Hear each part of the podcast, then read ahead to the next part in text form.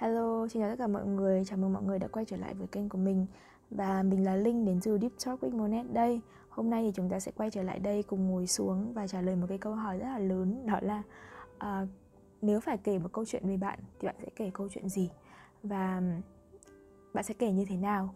Um, Đây là một cái phương pháp mà chúng ta có thể dùng để quan sát tách rời tách bản thân ra khỏi những cái trải nghiệm trong quá khứ để hiểu về nó để rút ra bài học về nó thì mình trước khi mình đi vào cái câu hỏi lớn này mình muốn hỏi các bạn bạn hãy tự nhắm mắt lại hoặc là tự viết ra hoặc là trả lời thật lòng những cái câu uh, mà mình sắp hỏi đây để trong quá trình trả lời đó các bạn có nhận ra được cái điều gì hay không? Thứ nhất đó là đã bao giờ bạn nhận bạn giận và bạn khó chịu bạn ghét bỏ bạn trách móc bản thân vì cứ vô thức làm những điều mà rõ ràng bạn không hề muốn không hề muốn làm cái điều đó? Thì đã bao giờ bạn đã cảm thấy là khó chịu về cái hành động đó của mình về cái thái độ đó của mình hay là về những cái phần vô thức đó của mình hay chưa? Ví dụ như là um, nổi đoá lên với người thân này mua những thứ không cần thiết này dốc hết tâm can với những người không đáng này. Ví dụ những cái điều đó chẳng hạn. Và sau hoặc là chia sẻ quá nhiều với người khác rồi tự nhiên bạn thấy chết rồi mình vừa nói nhiều quá hay sao? Hoặc là bạn bạn khó chịu với mẹ xong bạn thấy rằng là chết rồi mình vừa làm mẹ tổn thương hay sao? Thì đã bao giờ bạn đã giận bản thân hay trách bản thân vì những cái điều như vậy hay chưa? Hãy thử nghĩ xem nhớ lại xem. Hay là bạn có bạn có phải là cái kiểu mà hay lặp đi lặp lại một cái loại giấc mơ nào đó không? Kiểu như là ví dụ như mình thì mình hay mơ bị đuổi bắt bị bắt cóc ấy và bị nhốt.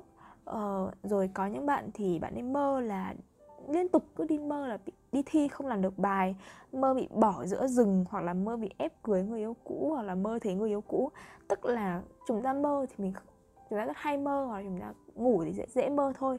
Nhưng có những cái giấc mơ mà cứ hết năm này sang năm khác, tháng này sang tháng khác, nó lặp đi lặp lại với bạn. Một cái loại giấc mơ, một cái kiểu kịch bản nào đó. Thì bạn có hay không?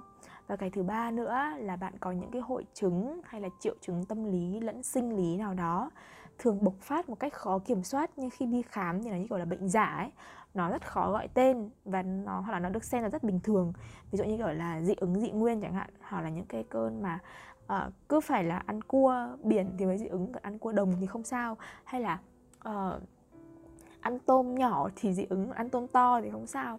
Hoặc là uh, dị ứng phấn hoa lông mèo hoặc những cái cơn co rút choáng nhẹ mỗi khi thấy lỗ hoặc là um, thấy máu chẳng hạn thì bạn có những cái hội chứng, triệu chứng tâm lý lẫn sinh lý nào tương tự như vậy hay không? Hãy thử đặt câu hỏi cho chính bản thân mình về ba câu hỏi như vậy để xem. Thì rất có thể nếu như bạn có tất cả những cái điều đó hoặc là hai, hoặc là một một, hai, ba cái điều, cái cái câu trả lời là có trong ba cái câu hỏi trên ấy, thì có khả năng là bên trong bạn cái phần tâm trí bên trong bạn cái tiếng nói bên trong bạn đang cố nói với bạn một cái thông điệp nào đó một cái câu chuyện nào đó chưa được kể. Bên trong bạn có một cái câu chuyện nào đó chưa được kể và đang chìm sâu trong phần vô thức và nó rất muốn được kể ra. Bởi vì sao? Thì mình đã từng nói ở trong một cái bài viết hay là mình không nhớ là một cái podcast đó của mình nữa. Mình đã từng nói rằng là bạn là tập hợp của tất cả những cái câu chuyện mà bạn kể về bạn. À, bạn là tập hợp của những câu chuyện mà xã hội kể về bạn gia đình kể về bạn bạn bè kể về bạn bạn sống trong câu chuyện của bố mẹ này của bạn bè này của những người bạn quen biết này của xã hội này của truyền thông này. Và chúng là những cái câu thần chú mà bạn được dạy và vô thức tụng niệm mỗi ngày để thôi miên chính bản thân bạn. Và đó là cái khuất mà mình đã từng nghe ở trong một cái lớp mà mình học về phát triển bản thân. Uh, thì cùng trong cái lớp đó thì thầy của mình mới nói rằng là nếu bạn không kể câu chuyện của bạn, thì câu chuyện đó sẽ tự kể nó thông qua bạn. Nó kể qua cái gì? Nó kể qua giấc mơ, kể qua hành động bộc phát của bạn, kể qua cái triệu chứng lặp đi lặp lại của bạn. Và tần suất nó bắt đầu tăng dần lên, tăng dần lên, cứ như thể là nó muốn bạn nghe cái câu chuyện đó. Nhưng vì bạn không nghe, vì bạn phớt lờ, vì bằng một cái lý do nào đó bạn chưa hiểu, thì nó liên tục làm nó mạnh hơn, nhiều hơn, ám ảnh dây dứt hơn chúng tìm mọi cách để kể cái câu chuyện của mình. Vậy trong cái ngôi nhà nội tâm ấy trong cái lý thuyết về tâm lý ấy không có cái gì là mất đi trong tâm trí của bạn cả. Chỉ có những thứ mà bạn cố gắng giấu đi mà thôi. Thì cái giấu đi đó là những cái câu chuyện mà bạn chưa từng kể. Có thể đó là cái câu chuyện rất đơn giản về chuyện là bạn đã từng ngã dập mông xuống rêu chẳng hạn. Bạn không thích rêu chẳng hạn. Có thể là những cái câu chuyện rằng là bạn nhìn thấy uh, con bồ câu và tự nhiên nó rất là đáng yêu nhưng mà nó nhảy sổ mặt bạn và bạn từ đó bạn sợ các bồ câu chẳng hạn. Thì có những cái câu chuyện nó rất là đơn giản nó rất là ngây ngô thôi nhưng nó cần được kể ra. Mà với cái uh, trải nghiệm là lúc mà còn bé lúc cái độ tuổi mà có cái trải nghiệm đó bạn chưa đủ cái từ vựng chưa đủ cái khả năng để kể để pick it up để nói các câu, câu chuyện đó ra thế nên là nó luôn luôn muốn bạn biết là có cái chuyện gì. Thì chúng ta ấy, sống với rất nhiều cái câu chuyện buồn vui có những câu chuyện ta đóng gói được trong 2.000 chữ Có những câu chuyện tốn của ta 20 giờ tham vấn với khách, với, với chuyên gia trị liệu Có những cái câu chuyện tốn của chúng ta một đêm uh, với khăn giấy, với bạn thân để kể ra. Nhưng chỉ cần được nói ra bằng ngôn từ, bằng hành động một cách chủ ý là bạn đã có thể bước một cái bước rất là xa trên cái hành trình hiểu chính mình và giải phóng mình khỏi những câu chuyện đang bó hẹp bạn lại và thực sự là mình rất bất ngờ khi tiếp cận cái ý tưởng này bởi vì từ lâu mình đã lờ mờ nhận ra là qua cái hoạt động viết lách ấy, một phần nào đó bên trong của mình được giải phóng. À, khi mà mình chỉ cần viết nó ra thôi hoặc là nói nó ra tâm sự nó ra thôi mình gần như là gỡ bỏ nó ra khỏi cuộc đời. Đó cũng chính là lý do tại sao khi mà mình đi trị liệu tâm lý hay là mình gặp những bạn bè của mình đi trị liệu tâm lý bạn ấy cũng nói rằng là bác sĩ hay khuyên là có gì thì nói ra được nói ra thì tốt nói bằng mọi cách luôn cách nào cũng được nói bằng viết nhật ký nói bằng uh, kể cho người khác nói bằng uh, vẽ tranh nói bằng uh, đàn hát bằng cách nào đó hãy cố gắng nói nó ra. Bằng cách này hay cách khác thì nó sẽ được gần như được giải phóng được gỡ bỏ ra khỏi cuộc đời của chúng ta. Và nếu mà theo dõi mình ở nhiều nền tảng khác nhau nhá thì bạn đã từng thấy mình là có những rất nhiều cái câu chuyện được kể ra. Nhưng bạn sẽ hiếm khi thấy mình lặp đi lặp lại một cái chi tiết nào đó quá nhiều lần. Vì mỗi khi mình đã kể được ra rồi ấy mình như chút bỏ được hết rồi. Và lần sau nếu mà mình có lặp lại mình có kể lại thì mình cũng kể rất là qua loa kể rất là ngắn gọn đơn giản. Mình không muốn lặp đi lặp lại cái chi tiết đó nữa. Mình không muốn là kiểu con bò cứ nôn ra rồi nhai đi nhai lại nhai đi nhai lại cái câu chuyện đó. Mà mình thường là kể một lần sau đó thì mình có tóm tắt lại thôi. Thì bởi vì sao? Thì mình đã chút bỏ được hết rồi.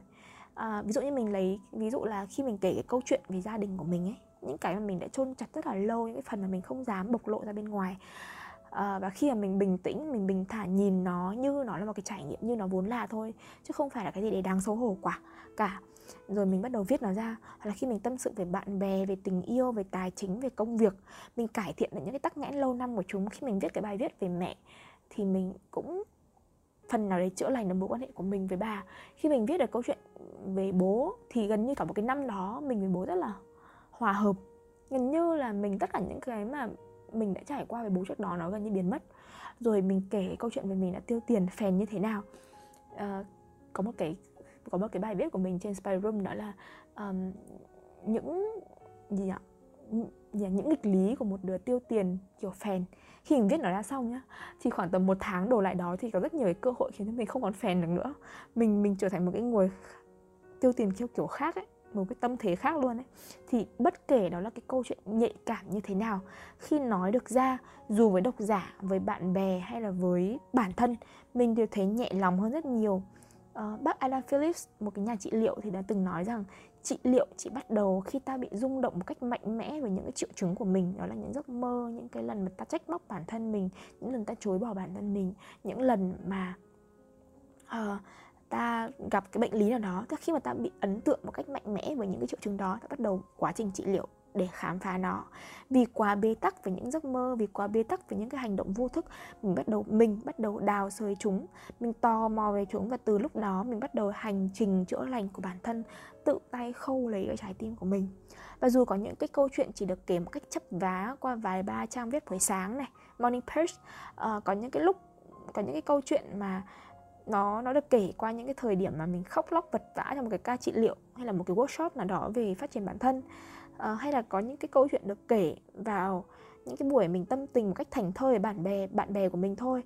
Thì cái việc mà mình tò mò về những cái câu chuyện quá khứ về tuổi thơ về hiện tại về tương lai của mình đã dẫn mình đến rất nhiều cái phiên bản mà mình không ngờ tới về bản thân và giúp mình chữa lành được chính bản thân mình.